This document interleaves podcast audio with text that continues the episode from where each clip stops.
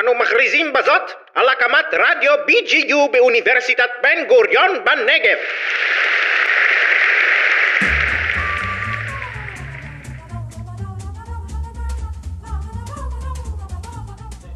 שלום וברוכים הבאים לפרק העשירי של המוניציפוד, הפודקאסט המוניציפלי הראשון, וככל הנראה גם האחרון.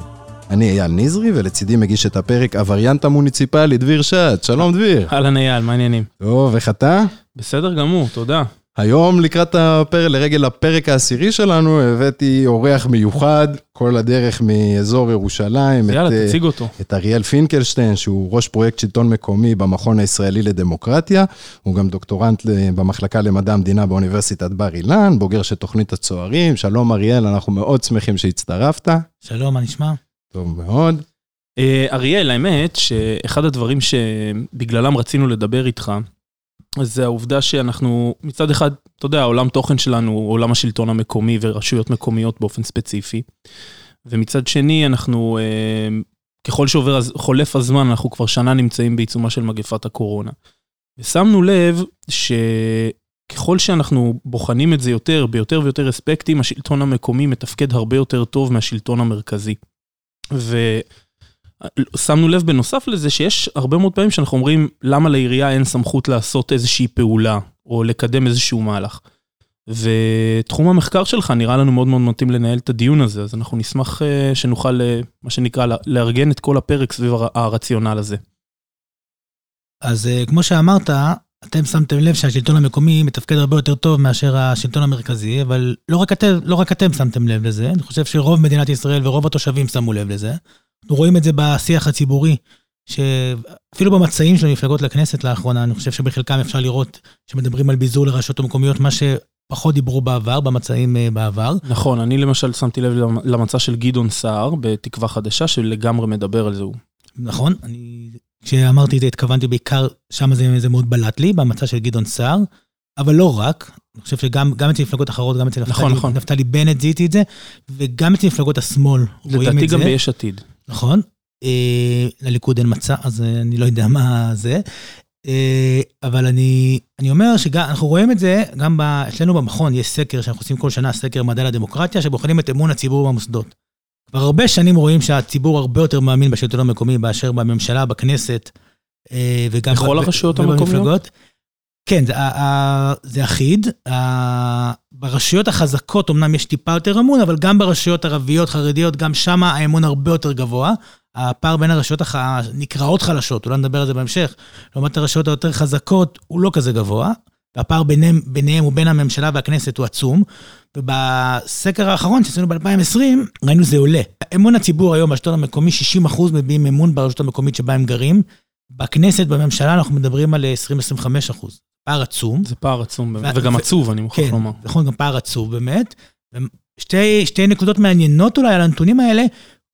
אמון הציבור בכל הגופים במדינה יורד. גם הכנסת בממשלה, אבל גם היועץ המשפטי, בית המשפט העליון, הכל בירידה, חוץ מהשלטון המקומי. השלטון המקומי היחיד שבעלייה.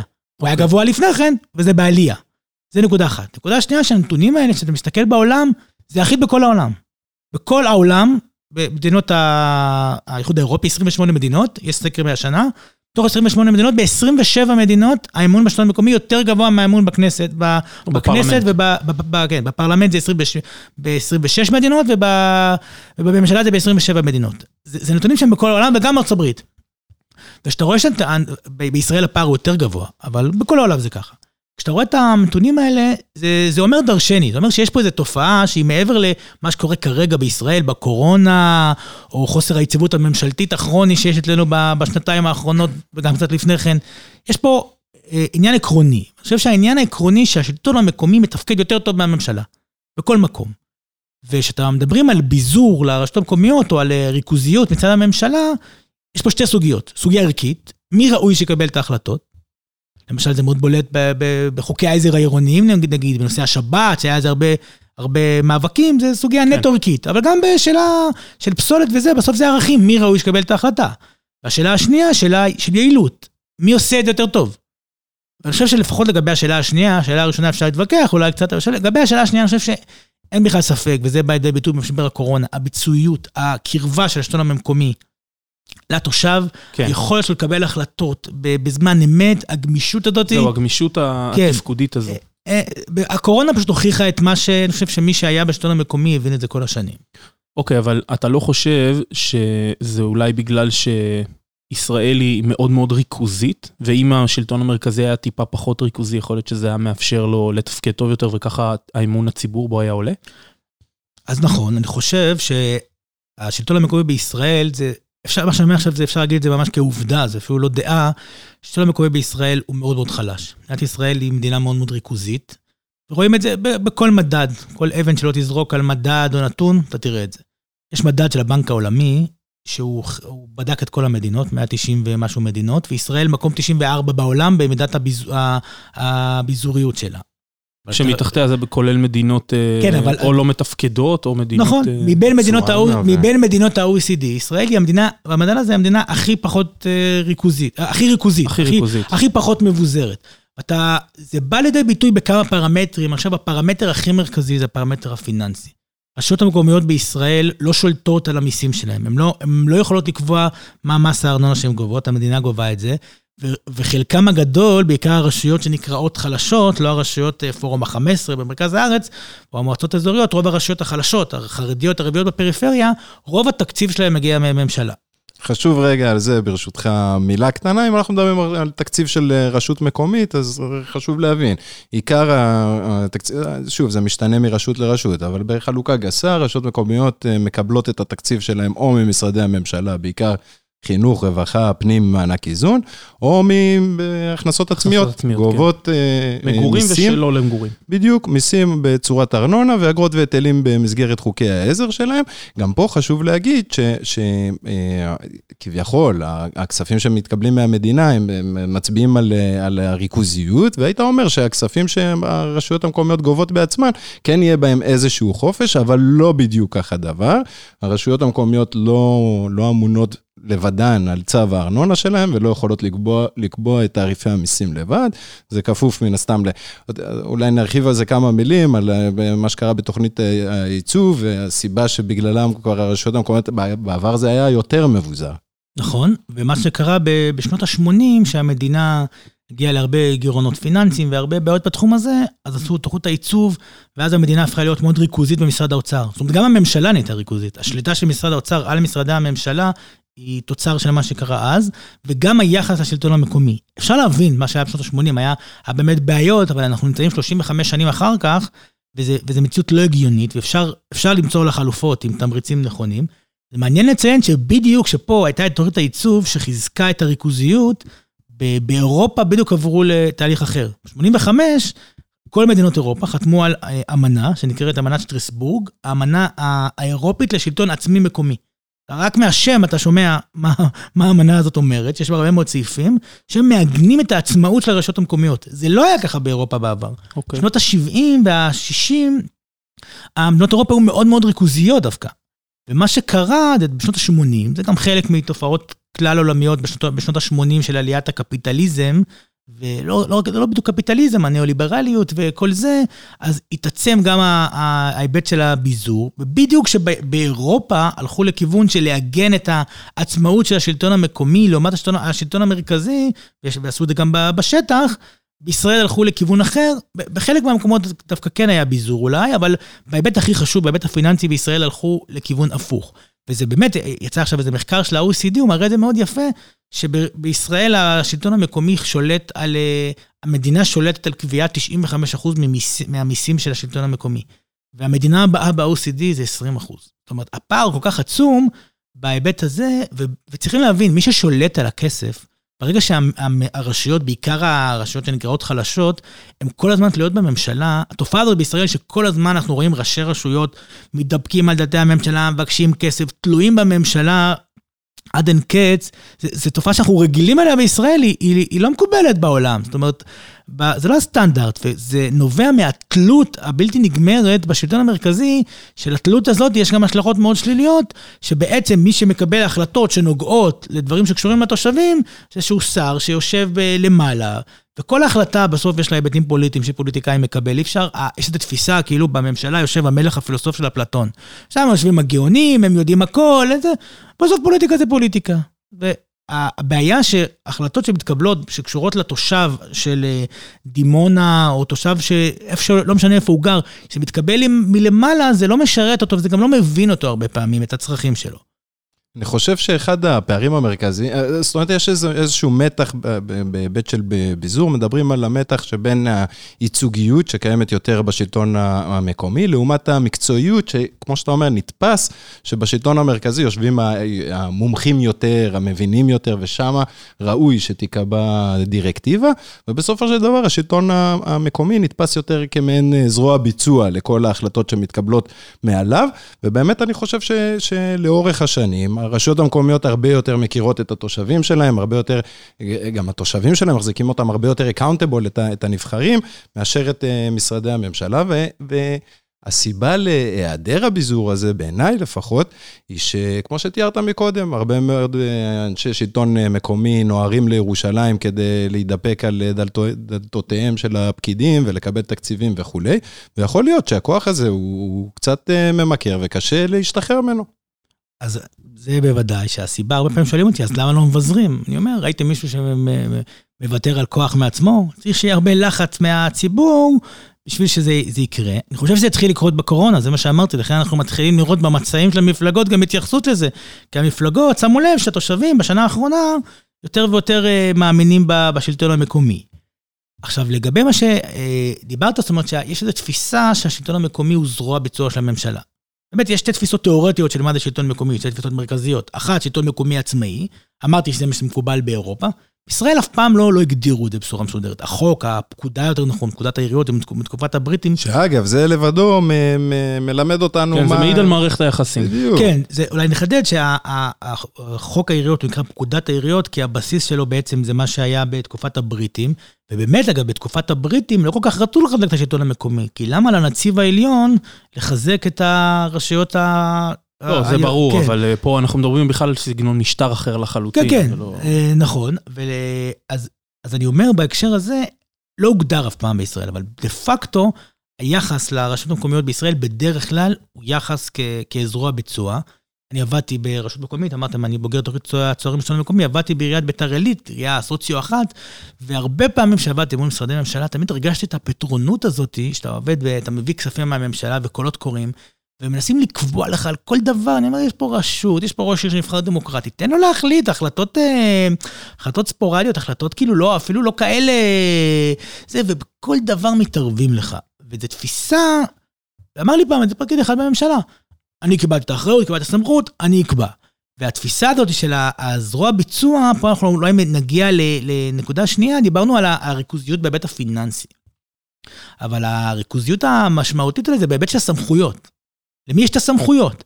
ואתה רואה ברוב התחומים במדינת ישראל, רוב הסמכויות נמצאות בידי השלטון המרכזי. גם תחומים שהשלטון המקומי יש לו יד ורגל בהם. איפה זה הכי בולט? בתחום החינוך. זה גם מאוד בלט בקורונה, אגב, אני חייב להגיד. שבמשרד החינוך ניסו, בגל הראשון של הקורונה, זה היה פשוט הזוי, הם ניסו לקבוע פרמטרים של 20 מטר מרובע וזה, ניסו, ניסו לקבוע לכיתות בדיוק מה יהיה, חוסר הבנה מוחלט של השטח, מקבלים את ההחלטות שרלוונטיות, דיברתי עם אנשים ברשויות, החלטות שרלוונטיות ליום ראשון בבוקר, מקבלים אותם או במוצ"ש, במקרה הטוב, או בראשון בצהריים, על מה שהיית כבר תהיה ראשון בבוקר. שום הבנה של המערכת שיש צרכים שונים, זה מתבטא ב, ביכולת אה, לנהל את הסייעות שלך, לנהל את כל הדברים האלה. משרד החינוך מנהל את... החינוך בישראל מנוהל מאוד ריכוזי. הרבה פחות עירוב של הרשויות המקומיות והרבה פחות עירוב של המנהלים גם. זה, רואים את זה במדדים של ה-OCD, יש, ה-OCD יש לו מדד לחמש סוגים של ריכוזיות בתחום החינוך. ישראל ועוד איזה שבע מדינות הן המדינות הכי, הכי ריכוזיות בתחום החינוך. וכמו, גם... וכמו הרבה בעיות עומק, בעיתות שגרה ושלום ושקט רפואי, אתה לא בהכרח שם לב לזה, שמערכת החינוך היא מנוהלת מלמעלה על ידי משרד החינוך, עוברים התקציבים, הרשויות המקומיות מבצעות, בשוליים, כן, יש להם איזושהי השפעה, גם על התכנים, גם על אופי הפעילות, אה, באמת זו השפעה מאוד מאוד קטנה, ופתאום מגיע איזשהו משבר כזה, שבאמת מבליט ונותן זרקור על, על הצרות שיש לנו בדרך הניהול, ובאמת מאוד בולט העניין, ניתוק מהשטח, כמו שאתה אומר, והרצון להכתיב את הכללים מבלי להתחשב בצרכים האמיתיים וביכולות גם. זאת אומרת, כשדיברו לצורך הדוגמה על, על עניין הקפסולות, ברגע שאתה לא עד הסוף בקיא במלאי כיתות הלימוד שיש לך ברשויות, וגם פה יש שונות מאוד מאוד גדולה בין, בין רשויות מקומיות במדינה, היכולת שלך לכתוב את ההנחיות זה דבר אחד, ליישם אותן בשטח, זה כבר משימה אחרת לגמרי. כן, אבל אמרת משהו שבעיתות שגרה אתה לא שם לב לזה. אבל נראה לי חשוב לחדד. אה, קצת כן, פחות. כן, לא, זה שלא שמים לב לזה לא אומר שאין בעיות. בחירום הכל צף, אבל גם בעיתות שגרה, תסתכל על חוזרי מנכ"ל של משרד החינוך, איזה דקויות הם יורדים שם, זה, זה, זה, זה לא להאמין. ו- וזה לא דבר סטנדרטי, אנחנו רגילים לזה, אבל זה לא הסטנדרט. אבל זה לא רק בתחום החינוך, תחום התחבורה הציבורית למשל. בישראל יש לך ראש הרשות לתחבורה ציבורית. רשות תחבורה ציבורית במשרד התחבורה, היא קובעת את כל, ה... את כל התחבורה הציבורית במדינה. אני, הייתי, אני עבדתי בעיריית ביתר עילית, ראש הרשות עתר כנגד משרד התחבורה, והוא ניצח אותם, כי, כי הם, לא, הם לא ערבו אותו בכלל בלקבוע את התחבורה הציבורית ברשות. יש לי חבר שעובד, ב... צועקים וצעקו עליו כל מיני תושבים, איך אה, חבר מועצה, איך אתה לא, לא, לא עובד ככה וככה, איך אתה לא עושה? הוא אומר, זה לא סמכות שלי. זה, לא- זה לא הסטנדרט בעולם. בעולם, לרשות, גם לרשות המקומיות, וגם שלטון אזורי בחלק מהמדינות בעולם, תחבורה ציבורית זה משהו שהרבה יותר מחובר לשטח. לא יכול להיות שיש בן אדם אחד, בסוף יש בן אדם אחד שאליו מתנקדת כל התחבורה הציבורית בואו במדינה. אולי אנחנו נדבר גם על נושא אחר שנגענו בו ב- בפרקים הקודמים, נושא של אה, ריבוי הרשויות המקומיות. תחבורה ציבורית, היא, בטבע שלה, היא, היא לאו דווקא בתוך היישוב עצמו, אלא הרבה פעמים יש גם ממשקים. כן, הקישוריות. וזה עכשיו באמת מאוד בולט ב- ב- בגוש דן, כשמנסים נכון. לייצר איזושהי רשת מטרופולינית. ברגע שיש לך הרבה מאוד רשויות מקומיות והחלוקה הגיאוגרפית בין- בינן לבין עצמן היא לא תמיד הגיונית והיא לפעמים גם כן, מ- היא- מרובה, היא לא ברורה לגמרי. זה היכולת שלך לייצר אה, מערך על שמסתכל על הצרכים של אה, עוד רשויות מקומיות, הוא יותר מוגבל. אני חושב שפה זה, אם, אם אני צריך לתת איזושהי הנחה, אז אולי זה באמת העניין הזה של היתרונות לגודל שיש בראייה, בראייה הרחבה, שיש, אמורה להיות אצל משרד התחבורה. אם מערבים מספיק את השטח, בוודאי ובוודאי שלא. כן, אז אה, דיברת על איחוד רשויות, וגם מדברים על זה היום הרבה, גם משרד הפנים, על, אה, על אזוריות, תפיסה אזורית שיכולה להתבטא כן. באשכולות, בפרויקט האשכולות שיש היום, או ברובד אזורי, של שלטון אזורי שהוא בין... אה, שקיים בחלק מהמקומות. שקיים, באירופה, קיים ב. ב, ב, אפילו ברוב המדינות המערביות, קיים שלטון אזורי, בחלקם אפילו יש ארבע רובדי שלטון, מהמם. יש לנו גם מדינות פדרליות. נכון. בישראל יש רק שני רבדים, אז אני חושב שהשלטון האזורי יש לו בעצם, יש שתי, שתי, שתי סיבות עקרוניות לעשות אזוריות. אחת, מה שדיברת, יתרונות לגודל, ברגע שאתה יותר גדול, ברגע שיש רשות שהיא מאוד מאוד קטנה, אז זה פחות אה, בא לידי ביטוי. נגיד בגוש דן זה פחות רלוונטי, כי רוצים לאחר את תל אביב ובת ים, גם בת ים היא רשות כבר די גדולה. בגוש דן, זאת אומרת, הס- הסיבה לה שמדברים על אזוריות היא סיבה קצת שונה, זה לא רק היתרון לגודל, זה גם קצת, אבל זה בעיקר שיש אזוריות, יש מרחב אזורי. ברגע שאתה מנהל משהו, יש משמעות לאזורית, לאזוריות. דיברת על תחבורה. תחבורה ציבורית, זהו. תחבורה ציבורית זה מאוד בולט. בסוף אוטובוס נוסע בין תל אביב לבת ים, אז, אז אה, ואפילו יותר, ואפילו מעבר. בתחבורה ציבורית ברור שהחשיבה, לפחות חלקית, אה, צריכה להיות אזורית, במקום כמו גוש דן. או תיירות למשל. למשל ניקח את הדרום, יש פרויקט אה, דרום אדום, ש... ששם יש אירועי תיירות ב- ב- בנגב, וכמה רשויות. בדיוק, בנגב המערבי. בסוף זה, זה לא פרויקט של נתיבות או שדרות, המועצה האזורית שם יכולה לקחת לבד, כי זה פרויקט ש, שקורה אצל כולם ביחד. אז אתה מנהל פרויקט של אה, תיירות, יש פה חשיבה אזורית. זה אפילו לא קשור לגודל בהכרח. זאת אומרת, זה נראה לי שתי הדברים שמעודדים את האזוריות. ומשרד הפנים היום הולך מאוד לכיוון, שמעתי הרבה את מנכ"ל משרד הפנים, של להתנות את הביזור לרשויות המקומיות באזוריות. ואני, אני אישית חייב להגיד שאני חושב שכן צריך ללכת לכיוון האזורי, והכיוונים שמשרד הפנים הולך אליהם, ב, ב, ב, שהולך לכיוון הזה זה כיוון טוב, אבל לא הייתי מתנה בזה את הבזוריות. אני חושב שצריך לבזר לרשויות המקומיות ברוב התחומים, לא בכולם. ביזור פיננסי למשל לרשויות המקומיות, אני לא חושב שזה קשור לאזוריות. חושב, אני, אני, אני שומע את אנשי מרכז השלטון המקומי, את חיים ביבס, הם מבחינתם, שמשרד הפנים מדבר על זה, זה כאילו... זה סיפור כיסוי, כאילו, ככה הם מרגישים, שהוא לא באמת מאמין באזוריות, זה סתם תירוץ לא לעשות ביזור. אגב, כן. יושב ראש המרכז שלטון מקומי, חיים ביבס, הוא ראש עיר של עיר מאוחדת, מודיעין, מכבים, נכון. רעות. כן, נכון. אז אני, אני, אני לא מסכים איתם. הם ממש, הם ממש מתנגדים לזה כי הם מרגישים, הם גם מתנגדים לזה מסיבות פוליטיות, שהם לא רוצים שיאחדו אותם ודברים מהסוג הזה, אבל ברמה הפרקטית, כאילו, זה, כשמייצרים איזה, מה- איזה, מעין איזה איזון כזה, זה נוצר כאילו איזה מעין סטטוס קוו. אל, אל תעשו אזוריות ואל תעשו ביזור. אני חושב שזה רע. אני חושב שצריך לבזר ל, ל, לרוב הרשויות המקומיות, גם בלי קשר, ולא הייתי מתנה את זה. זה שתי, שתי סוגיות שהן קצת שונות. בדברים ספציפיים, כמו תחבורה ציבורית, ברור שאתה לא יכול לעשות את זה בלי, בלי אזוריות, אני מסכים. אבל יש הרבה דברים, גם בתחום החינוך, בתחום הפיננסי, וגם בעוד תחומים. אני רוצה שנייה דווקא לקחת את הדיון הזה שנייה לכיוון אחר. יש שונות גדולה בין רשויות מקומיות בארץ. אה, למשל עיריית תל אביב, או שהיא מובילה את פורום ה-15, ובאמת היא אולי הרשות הכי עצמאית היום אה, מבחינה כלכלית. אתה לא חושב שיש עליה פחות רגולציה, אה, אנחנו מכירים את מודל הרשויות האיתנות.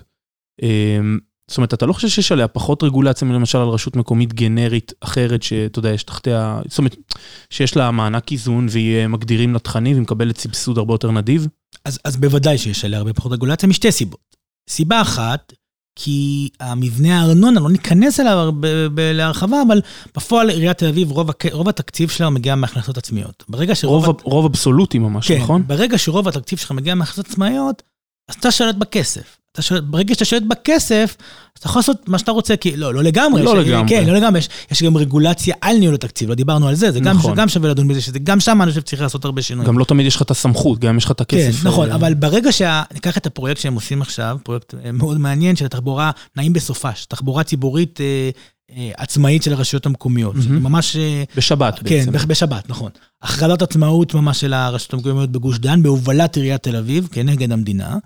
אבל אה, אפשר לדון באופן בנפרד במהות של הפרויקט הזה, אבל איך הם עושים את זה? כי יש להם כסף. עירייה שאין לה כסף כמעט משל עצמה, שהיא כל הזמן תלויה בממשלה, אה, משרד התחבורה ייתן לה כסף לזה? ודאי אני- שלא. ודאי שלא. אז בעצם, ברגע שיש לך כסף משל עצמך, שאתה שולט בהכנסות העצמיות שלך ושיש לך הרבה כסף, אז אתה הרבה יותר עצמאי. סיבה שנייה שהם הרבה יותר עצמאיים, כי יש, כמו, ש, כמו שאמרת, הם, הם רשות איתנה, ויש ב, ב, ב, כמונח משפטי במשרד, ב, במשרד הפנים, זה חוק שהעביר אותו גדעון סער, אגב, שהיה שר הפנים, שרשויות איתנות, שיש רשויות שנותנים להם הרבה יותר אה, כוח בהרבה מאוד דברים, בעצם, אה, יותר נכון להגיד, לא נותנים להם הרבה יותר כוח, אלא לא עושים עליהם רגולציה. זאת אומרת, כל מיני כללים רגולטוריים שהם לא חייבים לעמוד בהם, וככה... עושים עליהם פחות רגולציה. עליהם אנחנו ראיינו כן, כן, כן. את מנכ"ל תל אביב, ש- שהתלונן אה, שליש מהראיון על אה, על הכבדת הרגולציה, כן. למרות שהוא, לתפיסתו, מנהל את המערכת הרבה יותר טוב מאשר היו מנהלים אותה בירושלים. אני לגמרי מסכים, זה תיקון חשוב. גם על עיריית תל אביב, יש הרבה יותר רגולציה ממה שצריך, אבל עושים עליהם פחות רגולציה. חלק מכללי הרגולציה, הורידו להם לעיריית מהמם. תל אביב. ובעיריות, בכוונה אמרתי את זה גם מקודם, העיריות שנקראות חלשות, כי אני רוצה עכשיו להיכנס לזה, יש הרבה רגולציה, וגם זה עיריות שיש להן הרבה פחות הכנסות עצמיות, ורוב ההכנסות שלהן תלויות בממשלה, אז הם כל הזמן, זה מה שאמרנו קודם, כל הזמן סמוכים על שולחן הממשלה, כל הזמן הולכים לשם, כל הזמן תלויים בהם, כל הזמן צריכים לשכנע אה, שרים ופקידים שיביאו להם כסף. מה שנוצר, ו- ו- ואני לא אוהב כל כך את מה שנוצר, כי מה שנוצר זה סוג של ישראל הראשונה וישראל השנייה. ישראל הראשונה, שהיא יותר עצמאית ויכולה לעשות מה שבא לה, וישראל השנייה, שפשוט זה רשויות חרדיות, ערביות ובפריפריה, זה עיקר הרשויות, שהן בתלות בלתי נגמרת בממשלה. וזה נוח לממשלה, אני חייב להגיד את זה, אני חושב שזה נוח לשרים ונוח להרבה אנשים שהם יהיו בתלות הזאת. ואני חושב שלא כל הרשויות האלה, אבל הרבה מהרשויות האלה, ואני גם רוצה להגיד רוב הרשויות האלה, אפשר לתת להם הרבה יותר סמכויות, אפשר לתת להם הרבה יותר כסף, הרבה יותר כסף שהם יוכלו לפעול באופן עצמאי. כל שיטת קולות הקוראים היום שהממשלה עובדת בה, זה שיטה שהתומכים ברשויות עם קולות קוראים, זה מייצר תלות בלתי נגמרת, צריך לקחת הרבה יותר כסף, לתת לרשויות, כמו מענק האיזון. כסף לא צבוע, שיכול לעשות מה שבא להם. שנייה, רגע, אני פרקליט כן. של הצד השני כן, לצורך זהו. הדיון. כן. לצורך הדיון. יש גם צד שני. יגידו לך ב- בירושלים, תשמע, לפני עידן הקולות קוראים שאתה מתלונן עליו, חילקו את הכסף ללא קריטריונים, בלי פרסום של מבחני תמיכה, היה עולה ראש רשות לירושלים, לוחץ יד לשר הרלוונטי, חוזר הביתה עם צ'ק, מממש. עכשיו עשינו קריטריונים, ואנחנו מחלקים את הכסף בצורה. בצורה גם שקופה, גם יותר שוויונית, נכון. גם יותר פרוגרסיבית. אה, אולי אנחנו עוד לא באידיאל, אבל אנחנו בהחלט אנחנו אה, בשיפור. צועדים לשם. אנחנו בגרף שיפור. ועוד מילה, יכול להיות שהאידיאל, אה, דיברת על רשויות מגזריות, חרדיות, ערביות וכולי. יגידו לך בירושלים, תראה, אה, הנה, שוב, הקורונה קצת יותר ממחישה את זה, אבל יש אה, אה, אה, הרבה דברים שלא מתנהלים בצורה מספיק טובה ב- ברשויות האלה. קח לדוגמה את יכולת האכיפה של רשויות... אה, אה, אה, דוחות קורונה, דוחות שקשורים למשל. בעבירות הקורונה. כן. אז שתי נקודות ממש מהותיות, ואני אענה עליהן בנפרד. השאלה הראשונה לגבי הקולות קוראים. אז תיארת מצוין את מה שהיה קודם, שזה באמת היה על הראש רשות, הכל עבד ב... בחילופי ידיים, ויכול להיות שגם שחיתות, והשיטה של הקולות קוראים, אין מה לומר, היא הרבה יותר שוויונית, הרבה יותר שקופה, הרבה יותר בירוקרטית, אגב, חייבים להגיד, מקשה על הרשויות. אבל בעצם אני לא, אני חושב שזאת לא האלטרנטיבה. זאת אומרת, איפה קלטתי שנוצרת הבעיה? אני הייתי אחראי קולות קוראים בעירייה, הייתי אחראי גיוס המשאבים מהממשלה. כמו כל הצוערים. כן, כמו הרבה מהצוערים, זה אחד הדברים שעשיתי. וקק"ל, זה דווקא לא, לא ממשלה, אבל זו דוגמה, הם תמיד, הם פעם היו עובדים בשיטה, עד לא מזמן היו עובדים בשיטה שאתה מדבר עליה, מביאים כסף לפי קשרים ולפי זה. אז זה היה סדרת תחקירים, נראה לי, בתורית המקור לפני כן, שלוש-ארבע שנים. דרוקר. ואז הם יצאו מהפכת השקיפות של קק"ל. שזה, שוב, שאני מברך על זה, אני חושב שזה טוב. הם הוציאו קולות קוראים, היו מסובכים, וזה, נעזוב את זה. נכנס אליי איזה בכיר ברשות, שהיה בקשרים שם, פיתח קשרים עם קק"ל בשביל לקבל איזה כסף לאיזה פרויקט אה, תיירות מאוד יפה שעשינו בעירייה. הוא אמר לי, שמע, אני מבין שכל ה... כל מה שרציתי לעשות, זה כבר לא עובד, אני חייב לעבוד דרך הקולות קוראים. אנחנו רצינו לעשות איזה פרויקט תיירות בביתר עילית, אבל הקולות קוראים, הם לא היו לפרויקט תיירות בביתר עילית, הם היו לדברים אחרים, שלא התאימו לצרכים שלנו. אז בעצם, השיטה שהוא היה עובד בשביל, בצורה של, אה, שהיא לא תקינה, כאילו לכאורה, של קשרים וזה, אפשרה לקחת את הכסף, לפחות למה שהעירייה הייתה צריכה, שראש העיר, העיר שנבחר בצורה דמוקרטית, רצה. ועכשיו אני הרבה פעמים תלוי בכל מיני דברים שהחליט איזה פקיד שאני צריך, אה, צריך איזה משהו, הוא החליט שאני צריך שביל אופניים. אולי לא צריך שביל אופניים, דווקא, דווקא זה רצינו נראה לי בביתר עילית, אבל היה כל מיני דברים שהחליטו שם למעלה, לא צריך את זה. אבל זה כסף שאם אני לא, אם אני לא, אם אני לא אגש לקול קורא, אז זה כסף שבזבזתי. אז הרבה פעמים זה גורם להקצאה לא נכונה של הכסף. נכון. מה, אז מה שאני חושב שצריך לעשות, זה לא את כל הכסף של הממשלה וזה, אבל הרבה משרדי ממשלה, וכמה משרדי ממשלה מיותרים, ויש לא מעט כאלה, וכולנו יודעים על איזה משרדים אני מדבר נראה לי. את הכסף של המשרדים האלה, אפשר לצמצם אותו, אם לא לבטל אותם, לבטל אותם צריך בלי קשר לרשויות המקומיות, אבל... אה, והרבה מהכסף להעביר לרשויות המקומיות, גם שזה יהיה בחלק ממענק האיזון, לא אכפת לי, אבל שהרשויות יקבלו... מה שנקרא, כסף כן, בלתי צבוע. כסף בלתי צבוע, גם, בדיוק. אה, אגב, מענק האיזון הוא תקציב שמתקבל ממשרד הפנים, והוא לאו דווקא צבוע, זאת אומרת, אתה יכול להשתמש בו בגדול למטרות של איזון נכון, התקציב אני, שלך. מה קורה בצד ההוצאות? זה כבר סוברניות כן, של הרשות. אני, יש כאלה שמגדירים עצמאות של רשות לעומת כמה הכנסות עצמיות יש לה, לעומת כמה הכנס, מה שהיא מקבלת בממשלה. אם אתה שואל אותי... כסף חופשי. בדיוק. העצמאות האמיתית של רשות זה, זה כשיש נוסחה אמיתית, נוסחה קבועה. מענק האיזון הוא בגדול כזה, יש שם כמה מהצד, כמה שטיקים בצד, וכל מיני רזרבות צד. בואו נחזיר את כל, את כל המאזינים לפרק הקודם כן. שלנו על מענק האיזון. נכון. נכון, ויש גם רזרבות צר ויש יש יש עוד איך איך להגיע לצלחת. לא, אבל בגדול, זאת אומרת, המודל הזה הוא מודל אה, מודל שוויוני, נכון, כן. מודל שוויוני, אפשר להתווכח כמה הוא שוויוני, נכון. בגדול הוא שוויוני לדעתי, עם כמה בעיות, אבל הוא הוא מובנה, הוא אחיד, ואני חושב שזה המדד הפיננסי לעצמאות של רשויות, כמה כסף לא צבוע אה, יש להם. שאלה שנייה ששאלת, זה היה מאוד מעניין, אז תזכיר לי. מה? סליחה. אה, על מה דיברנו מקודם? כן. בוא, אנחנו נמשיך. כן. אני רוצה רגע ברשותך לשאול על, על אה, עוד אספקט שבולט שצריך להיות אה, בתחומי השלטון המקומי, וזה אורח החיים בתוך תחומי הרשות. היה, ניתן דוגמה, רשויות מקומיות חוקקות חוקי עזר עירוניים, שלא כולם פיננסים, לא כולם הם אגרת שילוט ואגרת ביוב. לא, חלקם מייצגים ערכים. בדיוק. סתם דוגמאות, שמירה על השקט, שמירה על הניקיון, אה, ממכר אה, חזיר. נכון. בואו ניתן דוגמה, אנחנו... שבת, שבת זה דוגמה. כן, סוגיית השבת, כן. אה, נשאלת השאלה, למה במקרים כאלה, ברור ובולט לכולם ההבדלים שיש בין הרשויות המקומיות ובין התושבים שמתגוררים בתוך אותן רשויות. למה לא דווקא בדברים האלה, הסדריים, לייצר את החופש לרשויות המקומיות, שיוכלו לבחור לפי, לפי תמהיל התושבים שלהם ולפי מה שנכון להם? כן, אז בואו נדייק את זה. היום באמת, עצם זה שיש לרשות המקומית סמכות לחוקק חוקי עזר עירוניים, אז זה אומר שבאמת נותנים את הסמכות הזאת. הבעיה היא שמשרד הפנים עדיין שולט וצריך לאשר את זה. והיה את חוק המרכולים נגיד, שעשה הרבה רעש לפני כמה שנים. כדוגמה ו- כן, למשל, כן, באמת. ששם בעצם, מה, חוק המרכולים, מה הייתה המשמעות שלו?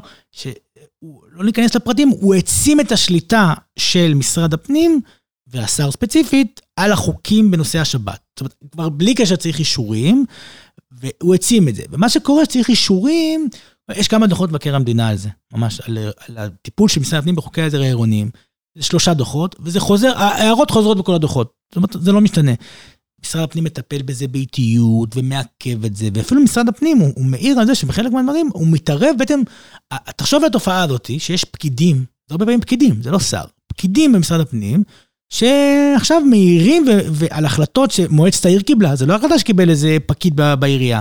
החלטה שמועצת העיר, שנבחרה בצורה דמוקרטית, ויושבים פקידים במשרד הפנים ומעירים הערות, וזה מציאות שאתה יודע, כולם מדברים היום משילות וזה וזה, ויש פה גוף שנבחר בצורה דמוקרטית, שפקידים במשרד הפנים יכולים לבטל או לשנות החלטות שלו.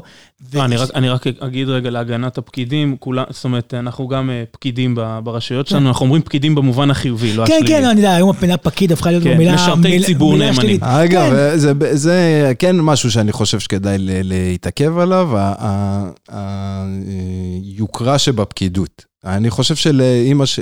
בעת האחרונה המוסד הזה הולך ונפגע וחובטים בו, והוא, אני לא יודע אם להגיד שזה לא שעתם היפה של פקידי המגזר הציבורי על חשבון הפוליטיקאים הנבחרים, ופה גם עשינו פרק על הנושא הזה שלם, אה, אבל אני חושב שפקידות היא לא צריכה להיות איזה מושג גנאי, או זה, בסוף צריך לד...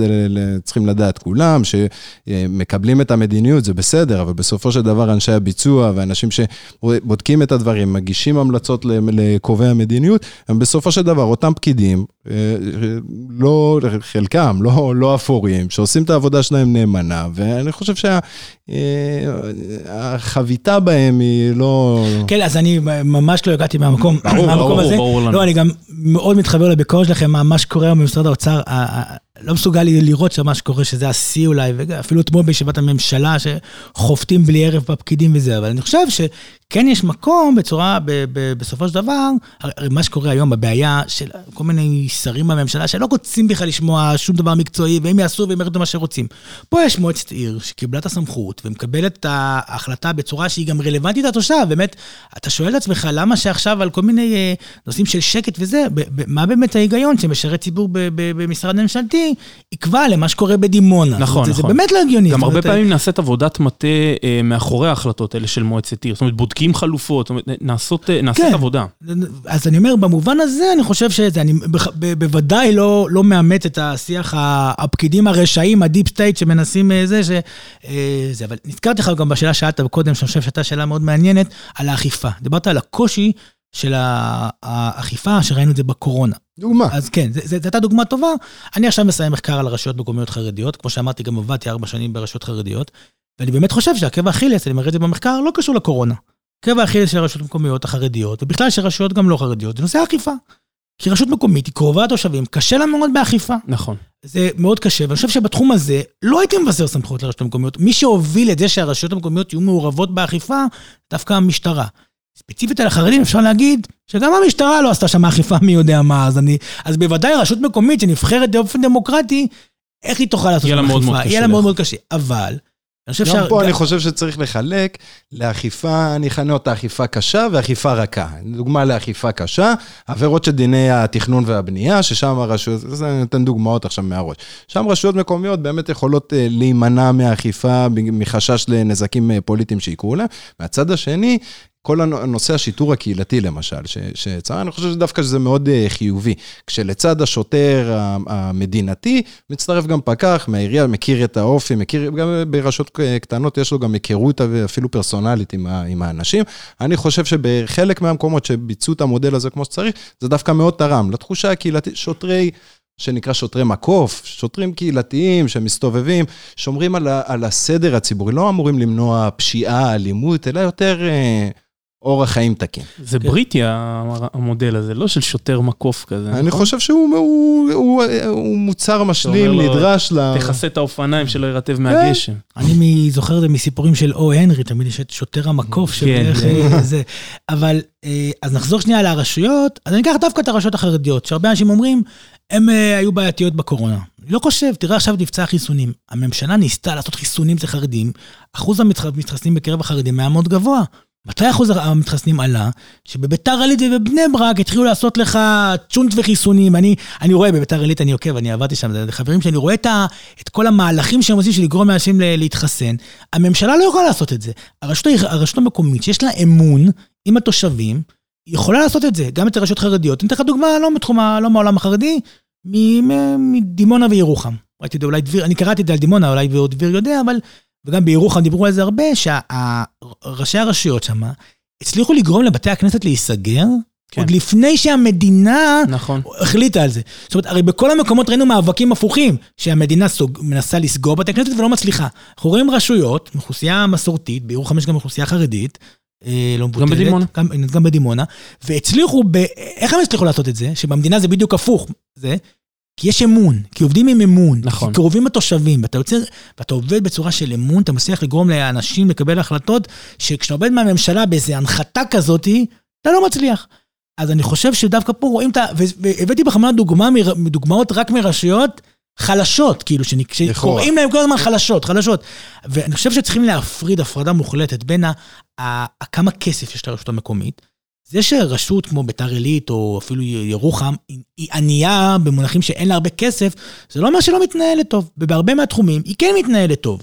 והבעיה שהרבה מהמדדים, המדדים של רשות איתנה, שדביר הזכיר מקודם, הם מתייחסים להאם אתה עשיר, כמה כסף כן, עצמאי זה יש לך. פיננסי נטו. זה, זה פיננסי גם, זה, זה לא מעיד על התנהלות פיננסית. עכשיו אמרתי לכם, אני עושה מחקר על רשויות חרדיות. רשויות החרדיות הכי פחות גירעוניות, אני אומר לכם, בדקתי את זה. הן הכי פחות גירעוניות. הן הכי עניות, אבל הן לא גירעוניות, כי הם מתנהלים באיזון. צריכים להפריד בין האם אתה עני או עשיר, לאיך אתה מתנהל. יכול להיות עשיר פזרן, ויכול להיות עני שיודע להתנהל. עכשיו, אם אתה שואל אותי על כלל הרגולציה, אני חושב שהייתי מוריד 70-80% מהרגולציה. אגב, כשאני אומר רגולציה, אני לא מתכוון רק למשרד הפנים, אני מתכוון לתלות הבלתי נגמרת בממשלה, שצריך ללכת ולהביא שם את הכסף, כל, כל השליטה הזאת, הייתי מוותר על, על הרבה מזה. ויש כמה מקומות שהייתי מוסיף רגולציה דווקא. הרבה בתחומים שבהם ברשויות, אה, בעיקר אה, ברשויות מגזריות, יש שם הרבה מאוד בעיות, שדווקא בהם, תתנו, אני אתן גם דוגמאות, דווקא בהם המדינה לא מספיק מתערבת, ודווקא שם הייתי רוצה שהמדינה תתערב יותר. אני מרגיש שהרגולציה גם לא נכונה. אז השאלה שתישאל היא, אם אנחנו באמת מגבירים צעדי אה, רגולציה דיפרנציאלית, כמו שאתה מציע, ומסתכלים על כל רשות בהתאם לעצמה, האם זה לא רק אה, יעמיק את מה שתיארת מקודם, את הפערים בין הרשויות המקומיות, ונייצר לעצמנו שכבה של רשויות שמתנהלות בצורה יחסית אה, חופשית, לעומת רשויות שנסמכות על שולחן המדינה לכל צעד ושעל. אז קודם כל, מה, ש, מה שתיארת קורה כבר עכשיו. מה שתיארת קורה עכשיו. עכשיו יש רגולציה דיפרנציאלית. דיברנו מקודם עד כמה עיריית תל אביב הרבה יותר עצמאית וזה. נכון. אני דווקא לא מדבר על רגולציה דיפרנציאלית בהכרח. אני מדבר על... להצ... אני, אני אומר שצריך לעשות ככה. היום הדיפולט, היום הדיפולט הוא, ב- הוא ריכוזיות, הדיפולט הוא ריכוזיות, ובמקומות ספציפיים עושים ביזור. אני אומר הפוך. תתחיל מה... הדיפולט הוא ביזור, איפה שלא עובד, תיקח תעשה- בחזרה. תיקח בחזרה. אוקיי. תהפוך את הדיפולט. ברגע שאתה הופך את הדיפולט, זה נראה לי עולם אחר. אז אני, אני חושב ש... ואני אומר, גם לרשויות החלשות, לא לכולם אולי, בחוכמה וזה, אפשר לבזר הרבה יותר סמכויות. אני, ברשותך, אני רוצה, כי אנחנו צריכים להתכנס גם לסיום, אז אני רוצה דווקא לגעת בנושא שהשארנו אותו לסוף, כי הוא גם טיפה רגיש, אבל כל סוגיית השחיתות, בסדר? האם ביזור סמכויות לא יביא, כמו שאני, שוב, מניח שאם היה יושב פה אה, אה, מקביל שלי מהממשלה, היה אומר, חברים, אם אנחנו ניתן יותר סמכויות, זה אומר שזה יעודד שחיתות. אנחנו רואים אה, הרבה מאוד ראשי רשויות יוצאים ונכנסים מחדרי חקירות, מיאח"א, להב וכל מיני כאלה. ואיך איך אתה עונה לש, ל, לטיעון כזה? אז נושא השחיתות, זה, עבודת, עבודת התזה שלי זה על שחיתות בשלטון המקומי, והיחס שלה לרגולציה, אז ממש התפרצתי בדלת פתוחה. מצוין. אז קודם כל, מבחינה אמפירית, אין הוכחה שהשלטון המקומי בישראל יותר אה, מושחת מהשלטון המרכזי, וגם בעולם, אגב, יש הרבה מחקרים בעולם, אין, אין, גם לא, גם לא להפך. זאת אומרת, אין, אה, לא מצאו משהו אמפירי מסודר שאפשר להגיד ששלטון, מקומי יותר מועד לשחיתות מהשלטון המרכזי. יש סיבות לכאן ולכאן. אה, ספציפית, אני חושב שיש נטייה לחשוב שהשלטון המקומי יותר מושחת, כי יש הרבה יותר רשויות, אז ברגע שיש יותר ראשי רשויות שנעצרים, זה נראה לך. פשוט יש פחות שרים ופחות זה, אז זה נראה לך. אבל יש גם הרבה עבירות שחיתות בשלטון המרכזי, אז אני לא חושב שהשלטון המקומי יותר מושחת. זה קודם כל. אני כן חושב שיש בעיות בשלטון המקומי, ואני לא מתעלם מהם, ואני חושב שעיקר, הבעיה המרכזית שיש בשלטון המקומי, זה עוצמת ראש הרשות בתוך הרשות המקומית. זאת אומרת, דיברתי על ביזור שאני רוצה מהמדינה מהמם. המקומיות, אני חושב שצריך לעשות הליכי ביזור בתוך השלטון המקומי. קודם כל, לחזק את חברי המועצה, שיהיו, שתהיה אופוזיציה דומיננטית ברשויות המקומיות, שיהיה להם יותר כוח לפקח על ראש הרשות, וגם, אני חושב, מבקרי הרשויות נגיד, אני חושב שהם מאוד מאוד חלשים. שומרי סף ו- באופן כללי כן. ברשות. כן, דווקא הגזברים הם די חזקים. גזברים ויועצים משפטיים. יועצים משפטיים זה כזה באמצע, תלוי גם איפה, כי יש יועצים משפטיים חיצוניים, אבל מבקרי הרשויות מאוד מאוד חלשים. מהמם, הגזברים יש להם מורשי חתימה, יש להם הרבה כוח דווקא. נכון. אבל הג- מבקרי הרשויות חלשים וחברי המועצה חלשים, וראש הרשות הוא מאוד מאוד חזק. הרבה אנשים מתבלבלים בין זה שראש הרשות חזק ואומרים הרשות חזקה. לא, ראש הרשות חזק בסמכויות שיש לרשות המקומית, אבל אין הרבה סמכויות. אבל אז אני חושב שצריכים לצמצם את הכוח של ראשי הרשויות, לבזר אותו, זאת אומרת, לא בהכרח את הסמכויות שלהם, אלא ליצור את מנגנוני בקרה. היכולת לפקח. את היכולת לפקח. דווקא כן הייתי רוצה שראש העיר, יישאר יחסית חזק, כי זה, זה העוצמה של הרשות המקומית, שהם יכולים לקדם דברים, לעשות דברים מהר, בצורה גמישה. שיישאר חזק, אבל שתהיה עליו הרבה יותר, שיהיה עליו הרבה יותר פיקוח ובקרה. אז תן לי למשל דוגמה לזה, כי למשל חבר מועצה, בסוף בסוף הפיקוח שלו הוא האם הוא מרים יד בעד התקציב או לא מרים יד בעד התקציב. איפה עוד אתה רואה את היכולת שלו להתערב? קודם כל, ש... שהם יקבלו כסף, אז הם יוכלו לעשות אה, פיקוח גם, אתה יודע, לא... זאת אומרת, לא, היית, היית עובר, אה, חבר מועצת עיר בעיניך צריך להיות תפקיד בשכר. אה, תגמול כספי, לא בשכר, בדיוק סיימתי את זה עכשיו במרכז, אוקיי. שיקבלו זה כמה אלפי שקלים, לא, לא, לא בשכר. אבל אה, מעבר לזה, יש הרבה סמכויות שאפשר לתת להם, שיבצעו פיקוח ובקרה שהיום אין להם. וגם צריך לאכוף את הסמכויות שיש להם, היום בהרבה מקרים לא נותנים להם. מהמם. שאילתות, ייעוץ משפטי, ייעוץ מקצועי, ייעוץ כלכלי.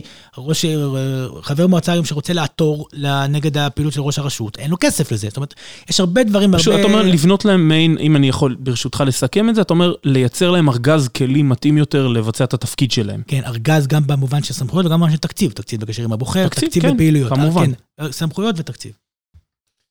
תודה רבה, אז אנחנו בעצם אה, נתכנס לסיכום של הפרק, אנחנו נגיד תודה רבה לאריאל שהתארח תודה אצלנו. רבה, אריאל. תודה נושא רבה לכם. מרתק, היה- הלוואי והיה לנו עוד זמן כדי להעמיק בו עוד נשאיר קצת. את האופציה לעוד פרק אולי בעתיד. כן, בנושאים אה, מקבילים. תודה רבה לדביר, תודה רבה. ותודה לכם, להתראות. ותודה רבה לבוזי, שהיה איתנו שוב ותמך תודה בנו לאוניברסיטה בהקלטה. שממשיכה לארח אותנו כאן, כיף להיות פה. נכון.